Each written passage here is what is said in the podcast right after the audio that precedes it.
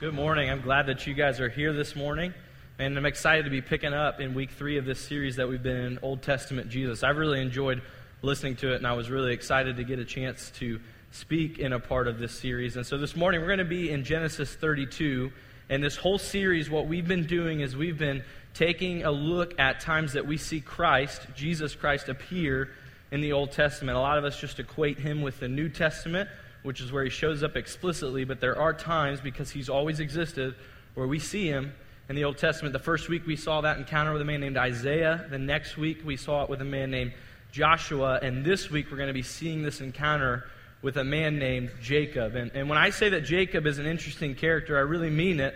And we're going to see that all together this morning because for us to really understand this encounter that we find in Genesis 32, the thing that we're going to have to do is go through just a little bit of history, maybe a couple hundred years together, really quick. So, hopefully, you're ready for that. Buckle in. I wish I had flannel graph to help. That always helped me. Going, yes, some of you know what I'm talking about. If you've never experienced flannel graph, I'm really sorry. One day, I think we should use it. But we're going to go through a couple hundred years of history in the Old Testament, just in Genesis, to get us to where we're going. But it's really important that we do that so that we really understand this encounter that we're going to see. So, if we go way, way back to Genesis, towards the beginning, we see this man named Abraham. Abraham is Jacob's grandfather.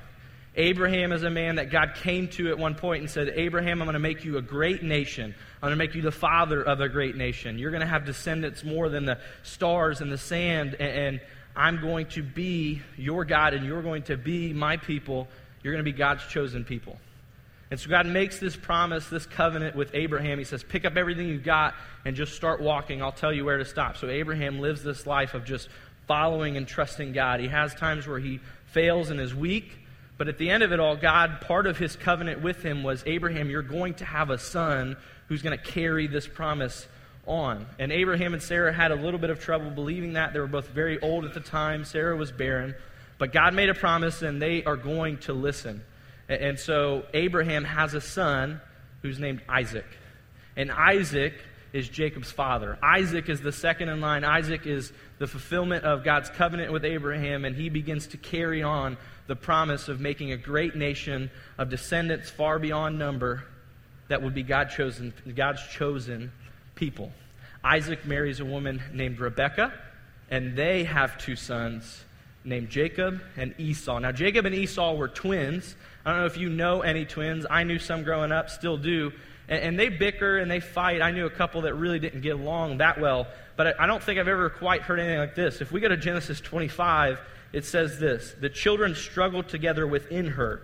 And she says, If it is thus, why is this happening to me? So she went to inquire of the Lord, and the Lord said to her, Two nations are in your womb, two peoples from within you shall be divided. The one shall be stronger than the other, and the older shall serve the younger. Rebecca is pregnant and she's got these two boys inside of her. They are fighting and wrestling to the point where she goes to God and said, Please, like, what is going on inside of me? And what God lets her know is that you've got two nations inside of you. There's two boys that are going to go very different directions, and things are going to be different because the older is going to serve the younger, which, if you know anything about history and culture, especially in biblical times like that, the oldest son always carried the birthright and the blessing and carried the family name. And so it was very strange for him to say that to her, that the older was going to be serving the younger. But if we keep moving on in their story, Jacob and Esau's relationship was never great. When Esau was born, he was covered in red hair, the Bible says, which had to be weird to have like a mini Sasquatch. I'm sure Isaac and Rebecca found that just a little bit odd. But he grew up to be a woodsman, an outdoorsman, a hunter. He was very skilled, not very smart, but very skilled when it came to what he did outdoors. Jacob was born, and they said that he liked to dwell in tents. He liked to stay inside. He, he didn't really do the outdoors thing, and it said that he was in love with and, and very close with, and Rebecca the same, his mom. He was a mama's boy. They had a very tight, very close relationship. So Jacob and Esau grow up together on two kind of different paths, and, and their paths really cross, or cross and clash in Genesis 27. Isaac is now very old. Isaac, the Bible says, his eyes are dim. He can't see really well at all. And so Isaac decides it's time to bless my son Esau, the firstborn. There was a blessing he was going to give to Esau, and that blessing was going to be that he would have everything he needed, and nobody could curse him, and he would be protected, and ultimately he would carry on the promise that God gave their grandfather Abraham to make a great nation. So Isaac calls Esau in. Now, Esau already had his birthright stolen by Jacob. Jacob was very cunning and crafty. When Jacob and Esau were born, the fight was so just intense that Esau comes out first and Jacob comes out holding on to Esau's heel. Like they were, they were that close and they wanted to be in, ahead of each other that much. And so Esau comes out of the woods one day. He's starving. He doesn't think he's going to make it and, and Jacob has some stew, and he says, I'll give you something to eat, but you got to give me your birthright, your inheritance. And he tricks Esau into doing so. But now Esau is going to get the blessing of the firstborn. He's going to get the blessing that God intended for Isaac's firstborn son to carry on the promise and to carry on what God had promised Abraham that I'll make you a great nation, my chosen people. So Isaac tells Esau, Go out in the woods, go hunt up that meat that I like, make it just the way I like it, bring it to me, and I'll bless you. And so he does that. He goes out and he begins to hunt. Well, Rebecca overhears this. And Rebecca decides, no, that's Jacob's blessing. So Rebecca and Jacob come up with a plan. Rebecca says, Jacob, go out and get two young goats, kill them, and bring them to me. And, and, Jacob is willing to go along with the plan. He just has a couple questions real quick. He's like, Mom, here's the thing. Esau's pretty hairy. Remember the whole Sasquatch thing at birth? Um, I'm airbrushed, so I don't have a lot of hair like him. I don't think, I know my dad can't see, but I think he can still feel. And I don't know that we're going to get away with this. She says, Just go get the goats. I will take care of it. So he brings the goats. She cooks them just the way Isaac likes it. She takes the skin of the goats with all the hair and puts it on Jacob's arms and on the back of his neck. And then she gets one of Esau's cloaks and she puts it on Jacob and she says, Take this to your father and go get the blessing. So Jacob enters in, and like I said, Isaac's, he's up there, but he's not out of the game yet. And, he's a little bit concerned. He's like, You sound like my son Jacob.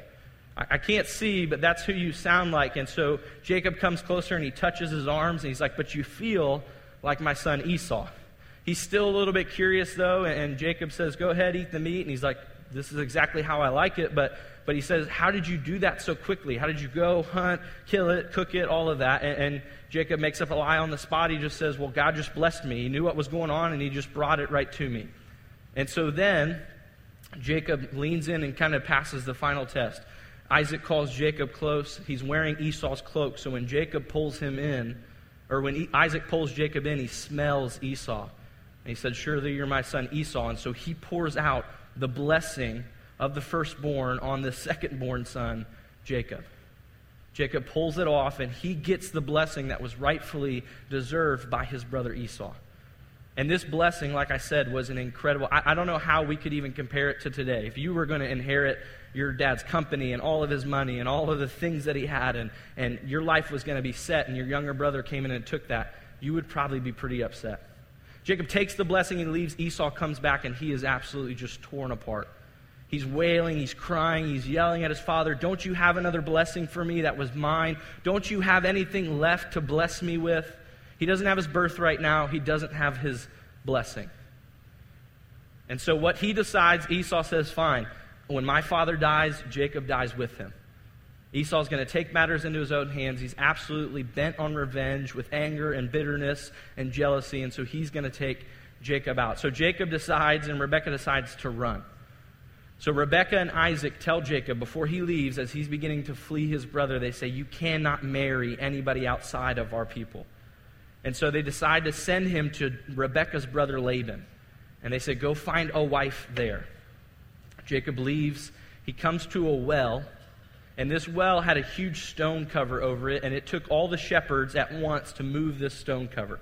So he comes to the well, and there's some shepherds there waiting for everybody else to get there so that they can water their sheep. And so Jacob begins to ask them, Do you guys know who Laban is? I'm his nephew. Do you know how I can find him? And and as he's asking, this woman approaches that is a shepherdess, and it's Laban's daughter Rachel, and Jacob is done from the word go. That's who he wants. She's beautiful, and, and he runs to her, and he must have told her who he was because he says he kisses her on the cheek, and she didn't slap him, so he must have said, like, don't worry, like, I'm, I'm family, but we're going to get married, which I still find weird, but that's how it went back then. So he runs up to her and he says, Where's your father? She goes and she brings Laban. They talk, and, and Jacob stays there. And it only takes a month for Jacob to decide, This is who I want to marry. I'm going to stay here, and, and, and I want to be with Rachel. And there's an interesting verse in Genesis 29 14. Laban is talking to Jacob, and he says this. He says, and, he, and Laban said to him, Surely you are my bone and my flesh. And he stayed with him a month. And we'll get back to that in just a second. So Laban says there's a dowry that had to be paid. Jacob had to pay a price for Rachel. And so he says, You work for me for seven years, and she will be your wife. And the Bible says Jacob did it willingly, and he said it was like, you know, he had the love struck eyes. It was like only a couple days to him. He was so happy to work for her. So it comes time for Jacob to take his bride. He's worked for seven years now, and so all the customs back then, he gets into a tent, and Laban brings his daughter, but it's not Rachel, it's his older daughter, Leah, who the Bible says her eyes were dim. We don't quite know what that means, but she wasn't as good looking by description of Jacob as Rachel. So Laban brings Leah. Leah and Jacob consummate a marriage. Jacob wakes up and finds out that wasn't quite who he expected to see in the morning. And he goes to Laban. Laban, what happened? He said, Well, that's my oldest daughter. She had to get married first. Stay here another week. You can have Rachel if you work another seven years. And Jacob agrees. And so he works another seven years. In this point in time, Bible scholars believe that Laban had adopted Jacob, and so there was an inheritance that was now his because Laban didn't have sons. And so Jacob has this inheritance that now should be his. So, so Jacob decides it's time for him to go, and Laban doesn't quite think so. Long story short, he agrees to another six years of work to work for his inheritance. 20 years. 20 years Laban deceives and tricks and cheats Jacob into more and more work into keeping him with him. And it sounds pretty familiar, right?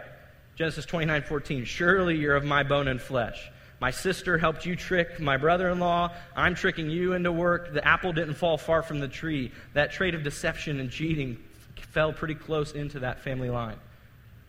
And so Jacob is being taken advantage of by Laban. At the end of the 20th year, he decides he can't take it anymore. So he gathers up everything that's his. God had blessed him with all of these animals and all of these servants and with 11 children and his wives. And, and so he takes them and he flees in the middle of the night. And as Jacob runs, Laban decides that he is going to come and he's going to catch him. God comes to Laban and says, You're not going to do anything to him.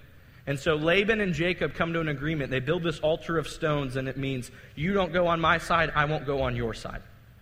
So now Jacob has a wall behind him where he can't go back. Now, as Jacob's heading towards the land of his father, he's reminded of something probably along the way. I don't know that he ever forgot, but there's this guy he knew. His name was Esau. They bared a resemblance, probably some blood. And Esau was still probably pretty angry about losing everything that he had and everything that should have been his to Jacob. But Jacob can't turn back now. Jacob is heading towards Esau. And that's where we find ourselves, and that's where this encounter with Jesus that we're going to see this morning, that's where we get ourselves to in Genesis 32. Jacob is on the way back towards the land of his father. He's just left Laban behind and left all of the deception and all those things. He can't go back. And so here he comes. And so Jacob decides, and Jacob kind of approaches the situation like, like he always did. He kind of tries to use his wit and his charm and his deception and all of that to see if he can appease Esau. He at least wants to know how Esau feels. So at the beginning of 32, we're going to read together 32 verses 3 through 8. And Jacob sent messengers before him to Esau his brother, in the land of Seir, the country of Edom, instructing them, Thus you shall say to my lord Esau, Thus your servant Jacob. I have sojourned with Laban and stayed until now. I have oxen and donkeys and flocks and male servants and female servants. I have sent to tell my Lord in order that I may find favor in your sight. And the messengers returned to Jacob, saying, We came to your brother Esau, and he is coming to meet you, and there are 400 men with him. Then Jacob was greatly afraid and distressed. He divided the people who were with him and the flocks and the herds and camels into two camps, thinking, If Esau comes to the one camp and attacks, then the camp that is left will escape. So, so Jacob's thinking, you know what? Let me just get a feel for how my brother feels. 20 years later, that's enough time, right? So he sends out messengers and, and he uses the tricks that he always did. He calls Esau his Lord, my Lord Esau, your servant Jacob. That wasn't the case. Esau served Jacob. Jacob had the birthright. Jacob stole the blessing. Esau had to serve Jacob now. And so Jacob is trying to use flattery and he's trying to just get his brother in a good mood by just buttering him up by saying, My Lord Esau, I have all of these gifts. I want to find favor in your sight. And so the messengers come back and they say, Yeah, your brother's coming. Oh, yeah, and 400 men with him. It seems pretty intense. Seems like Esau is still pretty bent on taking care of business when it comes to Jacob. Jacob is absolutely distressed. His brother Esau was a skilled hunter and outdoorsman. He could have killed Jacob with his bare hands by himself. But he's bringing 400 men, and Jacob's got to be thinking, no, he wants it all. He wants to leave no doubt, no trace that his revenge would be paid on me, my family, everything that I have. And Jacob is terrified. He decides another plan. Uh, he decides to split everything he has in two, make one camp and then another. I'm sure one camp was a little closer to where Esau would have been coming from, and I'm sure Jacob wasn't staying in that one.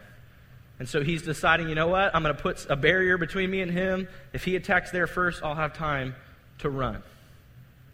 Jacob is just trying to fix all of this stuff. Jacob is just trying to do what he can on his own. And, and at one point, he cries out to God and he says, God, I don't deserve your favor. God, I don't deserve your blessing. I don't deserve your steadfastness, but will you please deliver me? But then when he says, Will you please deliver me? he switches gears right away and he begins trying on his own again. He devises a new plan and he decides, Here's what I'm going to do I'm going to divide all of my stuff up into three waves. And I'm going to send it out one by one towards my brother Esau and everyone's going to come to Esau and say, This is all for you. Your servant Jacob sent this. He's waiting for you. I'm sorry. Can I find favor in your sight? Not once, not twice, but three times. All of these animals and servants and all of this stuff. And this is where you and I can find ourselves in the story. This is where Jacob finds himself. If you and I, if you do not deal with the past, at some point it will become your present. If you don't deal with your past, at some point it will become your present again. And this is what Jacob is realizing. He just tried to sweep it under the rug. He stole from his brother Esau. He deceived his father. He took a blessing that wasn't his. He took a birthright that wasn't his. And his choice was just to run. Just try and get far enough away. Just sweep it under the rug. He went to Laban. He let Laban take advantage of him for 20 years, which I, and this is just my interpretation, I'm thinking that Jacob probably felt like that was a little bit of retribution. If I let Laban take advantage of me, that'll kind of make up for me taking advantage of my brother and my father. He worked hard. He kept his nose to the ground. He earned what he got. He just thought if I do good things, if I get far enough away, I won't ever have to deal with it again. And what Jacob found out is if you do not deal with your past, really deal with it, Really seek forgiveness. Really seek absolution. Really seek to make right the wrongs from your past. At some point, it will become your present again. And Jacob is facing that right now. His present is coming with 400 men to meet him. What he did to his brother was about to be right back in front of him again. And you and I probably have similar stories. We have things in our past that I'm sure I know that I've experienced where I've just tried to sweep it under the rug, to run far enough away, to just get far enough away that I don't have to deal with it anymore. That's not how we deal with things. That's not how the past is truly reconciled. If the past is going to be reconciled, then we need something or someone to step in. If we're really, truly going to reconcile the mistakes that we've made in the past, the things that we've done that we're trying to run from, and we need something or someone to step in. And Jacob finds himself just wrestling with this fear of Esau, wrestling with a fear of his past is now coming and becoming his present, and it's probably going to be the end of his future. Jacob is absolutely beside himself, but, but here's the encounter that we're going to see this morning, and here's what we're going to see. When we wrestle with God, we find out who he is and who we are. When we wrestle with God, we find out who He is and who we are. The encounter that we're going to see this morning, it picks up in verse 22 of chapter 32, and we're going to read it together. The same night he arose and took his two wives, his two female servants, his eleven children, and he crossed the ford of Jabbok. He took them and sent them across a stream and everything else that he had, and Jacob was left alone. So Jacob decides, okay, I, he's tried all of this stuff on his own. He's tried to send his stuff. He's tried to flatter his brother. He's tried to do everything he could in his own power to try and fix it, to try and just put a band aid over the problem, just to try and appease Esau enough to keep him from being angry and coming and seeking the revenge that, that he probably felt he deserved, and most of us probably wouldn't disagree. So he sends all of this and he tries all of his best. He tried to be a good person and he had all this stuff, and now he's alone. We don't know why he decides to be alone. We don't know if he thinks, you know what, I'm just going to face the music. If Esau comes, he's coming for me. If I'm alone, he'll just take me. We don't know if he's thinking it's a lot easier to run without hundreds of animals and kids and wives and servants. But what we do know is now Jacob is all alone facing his past by himself. Jacob is all alone wrestling with the fear of what he did to Esau and what that's going to mean for him now. The fact that his past is now caught up with his present. Let's keep reading in verse 24. And Jacob was left alone, and a man wrestled with him until the breaking of day. When the man saw that he did not prevail against Jacob, he touched his hip socket, and Jacob's hip was put out of joint as he wrestled with him. Then he said, Let me go, for the day has broken. And Jacob said, I will not let you go unless you bless me. And he said to him, What is your name? And he said, Jacob. So this wrestling match ensues. Somebody comes and meets Jacob.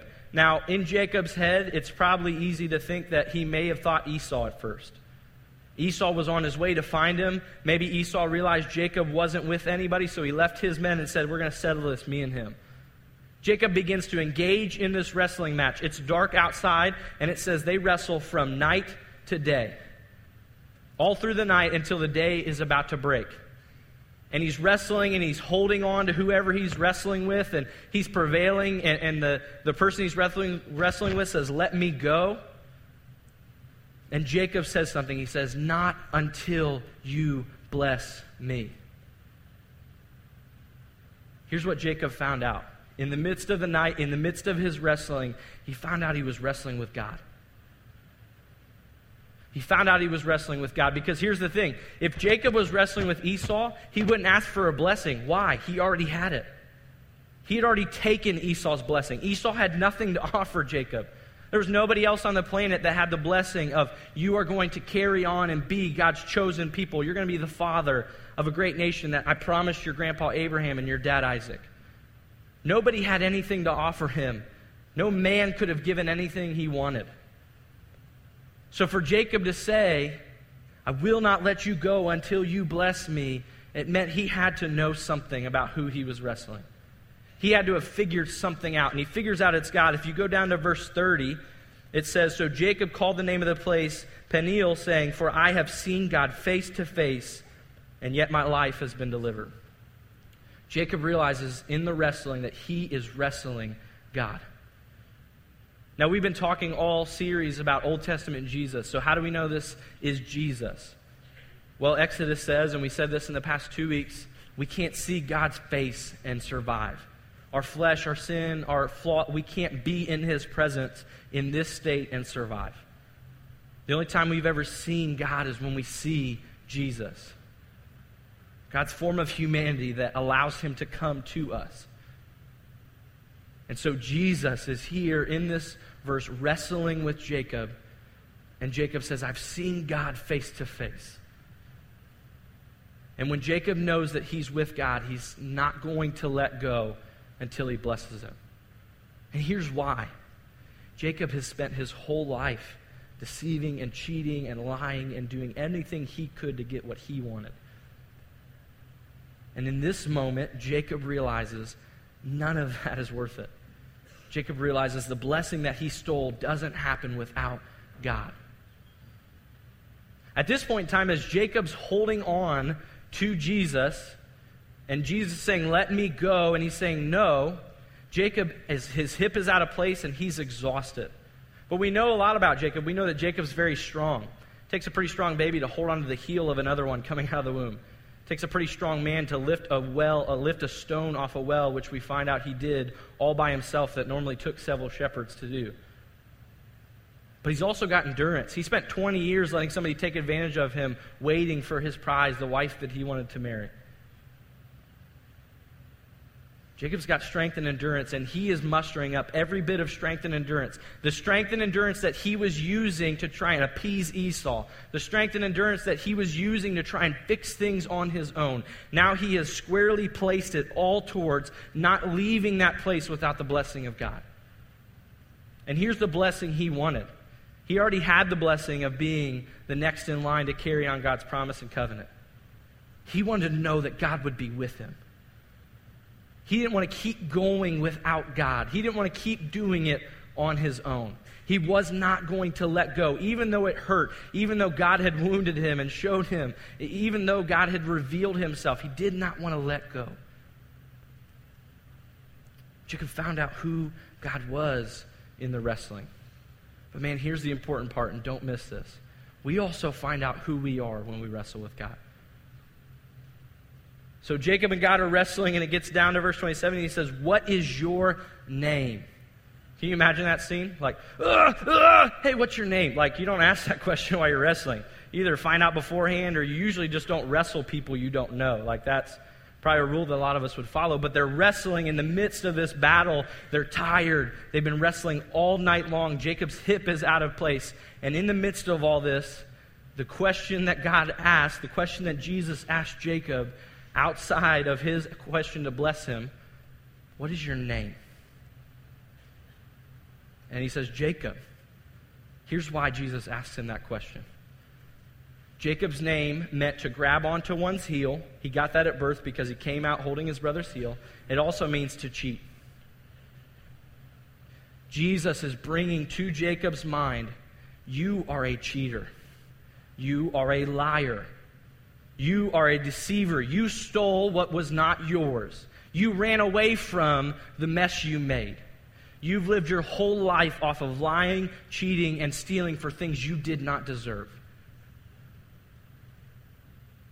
As Jacob began to find out who God was, God wanted to make sure that Jacob knew who he was in light of that.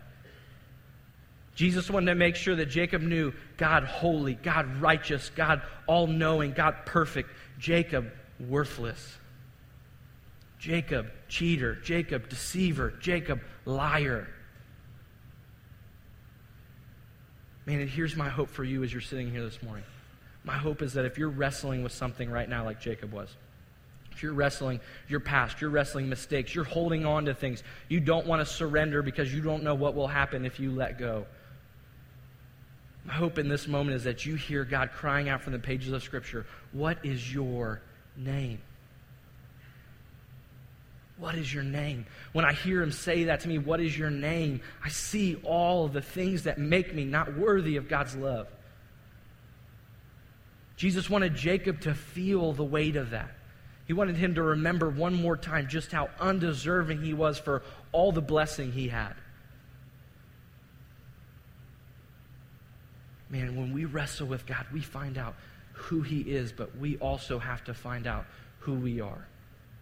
And if we're really wrestling with God, He makes sure that we know. He makes sure that we find out. And, and there's a reason for that. The reason that He makes sure that we know, the reason that He makes sure that we find out, it's simple. It's this. When we find out who God is in our wrestling, we find our new identity in Him. Jacob did not deserve what was about to be said or what was about to happen to him. Verse 28. Then he said, Your name shall no longer be called Jacob, but Israel, for you have striven with God and with men and have prevailed. Jacob, the cheat, the liar, the one that stole everything he had, that did not deserve anything he got. Jesus answers and said, Your new name, you're no longer Jacob. No one will call you that anymore. No one's going to see that anymore. Your name is now Israel. Have you ever heard the name Israel before? That's the name of God's chosen people. Jacob didn't deserve that. Jacob had lied and cheated and stolen to get his way there. And yet, when Jesus meets Jacob in the wrestling, when Jacob finds out who God really is, and when he sees just how much he doesn't deserve the blessing that he's crying out for, for God to be with him, God says, No, I'm with you. And I'm going to carry out the promise, and you're going to be somebody different now. That's the same thing for you and I. A lot of times we can look at the cross and we can think that just all of a sudden God mustered up all this grace and love and mercy for us. He had to do everything he could. He had to strive with every last drop to muster up enough love and grace for us to go to the cross. That's not true. The love and the grace that he poured out at the cross, it's the same love that's always existed in him for us. It's the same grace and mercy because we see it right here. Jacob had done nothing nothing to deserve that. He had done the opposite of deserving that. And yet God pours out grace right there. He pours out mercy. He pours out love. He changes Jacob's name. He calls him something great. He says, I'm going to fulfill my promise in you. I'm going to keep my hand on you, but you're going to be somebody different because of it. For you and I in the room, if you're a believer sitting in the room right now, Jesus did that for us. You're sitting in the room with a new name. Your name is son or daughter of God. You no longer have the name that bears the shame of sin and darkness and the enemy of God. You are now a son or a daughter of God. Your new name, your new identity changes your direction to be a new person. The same thing he did for Jacob back then in the Old Testament, that same Jesus came and did the same thing for you and I. We didn't deserve it, we didn't earn it, we did the opposite of that. And yet God came and poured out his grace and mercy and love. Jesus poured it out at the cross so you and I could have a new name. If you're in the room and you don't know God, you came into this room struggling, wrestling with a past, wrestling with things that you thought, man, my prayer and hope is that this morning you've seen that God wants to intervene in the wrestling. God wants to wrestle that away from you. That was what he did with Jacob. He's wrestling with Jacob. Jacob starts with this wrestle of fear of his past and all the mistakes he had made. What Jesus comes and does, he doesn't wrestle Jacob just to prove his strength. He comes and what he does is he wrestles away all of the things Jacob was holding on to all of the things that he wouldn't surrender, all the mistakes that he had made, all the past that he was trying to fix. Jesus wrestled it away and said, Let me give you something new. It's the same thing he wants to do for you this morning. He wants to come into your life and give you something new. God loves you. He wants to wrestle away your past. He wants to intersect your life at this moment in time, and He wants to give you a new name. He wants to make you a son or a daughter of God. That's how good God is. That's how much He's always loved us. That's how much He's always had mercy towards us. That's how much He's always had grace for us. My prayer is that this morning we would ask ourselves a question what are we wrestling with? What are we holding on to that we don't want to let go of? What can we let God wrestle away from us? The other question is, what is your name? What does your name mean in light of who God is? I pray that we would leave like Jacob. He names that place, the place where I saw God face to face and I survived. This morning can be the place where you see God face to face and survive and know that He loves you and He's got a new name for you and He's got a new life for you, a new direction for. You guys can bow your heads.